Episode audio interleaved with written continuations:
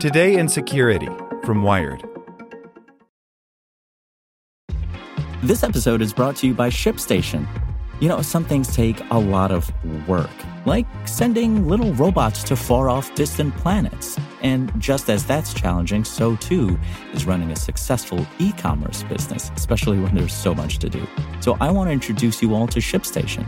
Now, I love using ShipStation because of its easy to use dashboard, which makes managing orders and printing labels a breeze and super smooth. Oh, and the customer service is just out of this world. It's exactly what you need to help grow your business. Sign up for your free 60-day trial at shipstation.com slash technews. That's shipstation.com slash tech news. Okay, round two. Name something that's not boring. A laundry? Ooh, a book club. Computer solitaire, huh? Ah, oh, sorry, we were looking for Chumba Casino. That's right. ChumbaCasino.com has over 100 casino style games. Join today and play for free for your chance to redeem some serious prizes. ChumbaCasino.com. No purchase necessary. Full prohibited by law. 18 plus terms and conditions apply. See website for details. Hey there, this is the spoken edition of Wired. Brought to you by MD Anderson Cancer Center. Ranked number one in the nation by U.S. News and World Report. Learn more about MD Anderson at makingcancerhistory.com. Security news this week Snapchat employees reportedly spied on private snaps by Emily Dreyfuss. The Memorial Day weekend begins on a dire note for constitutional protections.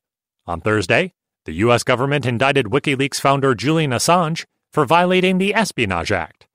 This is the first time in modern history that the U.S. has charged the publisher of sensitive materials rather than the person who leaked it. The charges stunned even Assange's harshest critics, who argued that whether you think he's a journalist or not, the precedent set by this conviction could threaten the First Amendment itself. In other dire news, facial recognition technology is scaring people so much that both Democrats and Republicans say something needs to be done. At a hearing before the House Committee on Oversight and Reform, lawmakers on both sides agreed that the U.S. needs to regulate the technology fast. Meanwhile, in Washington, despite the 2020 presidential election ramping up and the looming threat of election tampering, both major political parties still have bad cybersecurity practices. And despite Elizabeth Warren's call for a right to repair law, we're all currently tenants on the devices we thought we owned. Bluetooth is officially so complex that it's a security risk.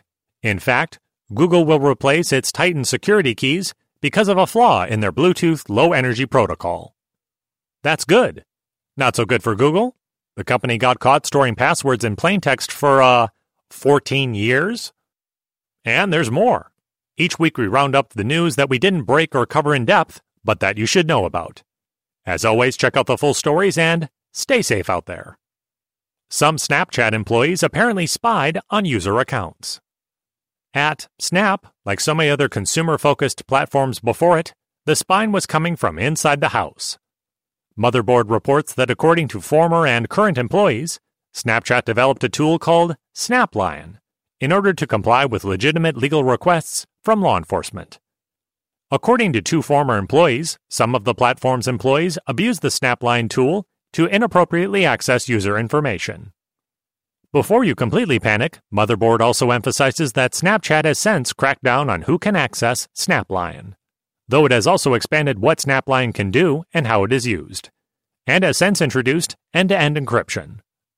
The other thing to note is that insider spying is always a threat at companies like this, and though it's alarming to learn that Snapchat has a tool that gives a near godlike view of all user data, it's not out of the norm and it's in fact something the company needed in order to comply with court orders. Additionally, despite a trove of emails that show deep concern among employees at Snap over the years about the risk of insider spying, the former employees reported that the wrongdoing only happened a handful of times, but was carried out by multiple people. Baltimore still crippled by ransomware attack after weeks. At the beginning of May, hackers used sophisticated ransomware known as RobbinHood to take control of Baltimore's city servers, on which much of the city's essential services are processed. The mayor refused to pay the Bitcoin ransom, worth roughly $100,000, so the city has been at a bit of a standstill. It can't process payments to city agencies, government workers can't access their email, and no real estate transactions can be completed in the city at all. There have been at least 20 other cyber attacks on cities and towns in the U.S. in 2019, according to NPR. Baltimore has reportedly reached out to city officials in Atlanta for advice to learn how the city coped with its own ransomware attack in 2018. The city is also working with federal law enforcement and private security experts, though there are fears the deadlock could last a lot longer given the sophistication of RobbinHood.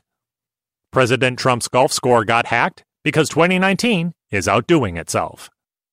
Imagine you'd gone into a coma in the 90s and woke up to read the above headline Ah, 2019, the year absurdity reigns. And the year in which golfing magazines have published multiple scoops about the President of the United States of America cheating at the game. The latest golf news isn't about cheating, though. It's about the President's scores being hacked. According to Golf Week, a hacker uploaded false scores to Trump's official United States Golf Association's Golf Handicap Information Network site, which is a place golfers can post scores and calculate their handicaps. The scores were not good, making the president look bad, and were posted on a day he wasn't playing golf. The USGA confirmed that it appears someone has erroneously posted a number of scores on behalf of the GHIN user, but it's not clear if it was a prank or an accident leading license plate reader surveillance company hacked. The U.S. government uses license plate readers at borders, on highways, in cities, and all over the place to spy on citizens, immigrants, and visitors alike. One Tennessee based company provides the government with almost all of these readers and runs the servers and backend that stores and processes the images. And that company, Perceptics, was just hacked. In a statement to the UK newspaper The Register, the company confirmed it had been breached. A hacker calling themselves Boris sent the newspaper stolen files from Perceptics, which included images among many other file types. According to the register, the files had names that suggested an association with specific U.S. government agencies, such as Immigrant and Customs Enforcement. Though the register confirmed the breach, it apparently didn't check what the files contained, writing at one point that Many of the image files, we're guessing, are license plate captures. Hello, it is Ryan, and we could all use an extra bright spot in our day, couldn't we? Just to make up for things like sitting in traffic, doing the dishes, counting your steps, you know, all the mundane stuff. That is why I'm such a big fan of Chumba Casino. Chumba Casino has all your favorite social casino style games that you can play for free anytime, anywhere with daily bonuses. That should brighten your day a little. Actually, a lot. So sign up now at ChumbaCasino.com. That's ChumbaCasino.com. No purchase necessary. VGW. Void were prohibited by law. See terms and conditions. 18 plus.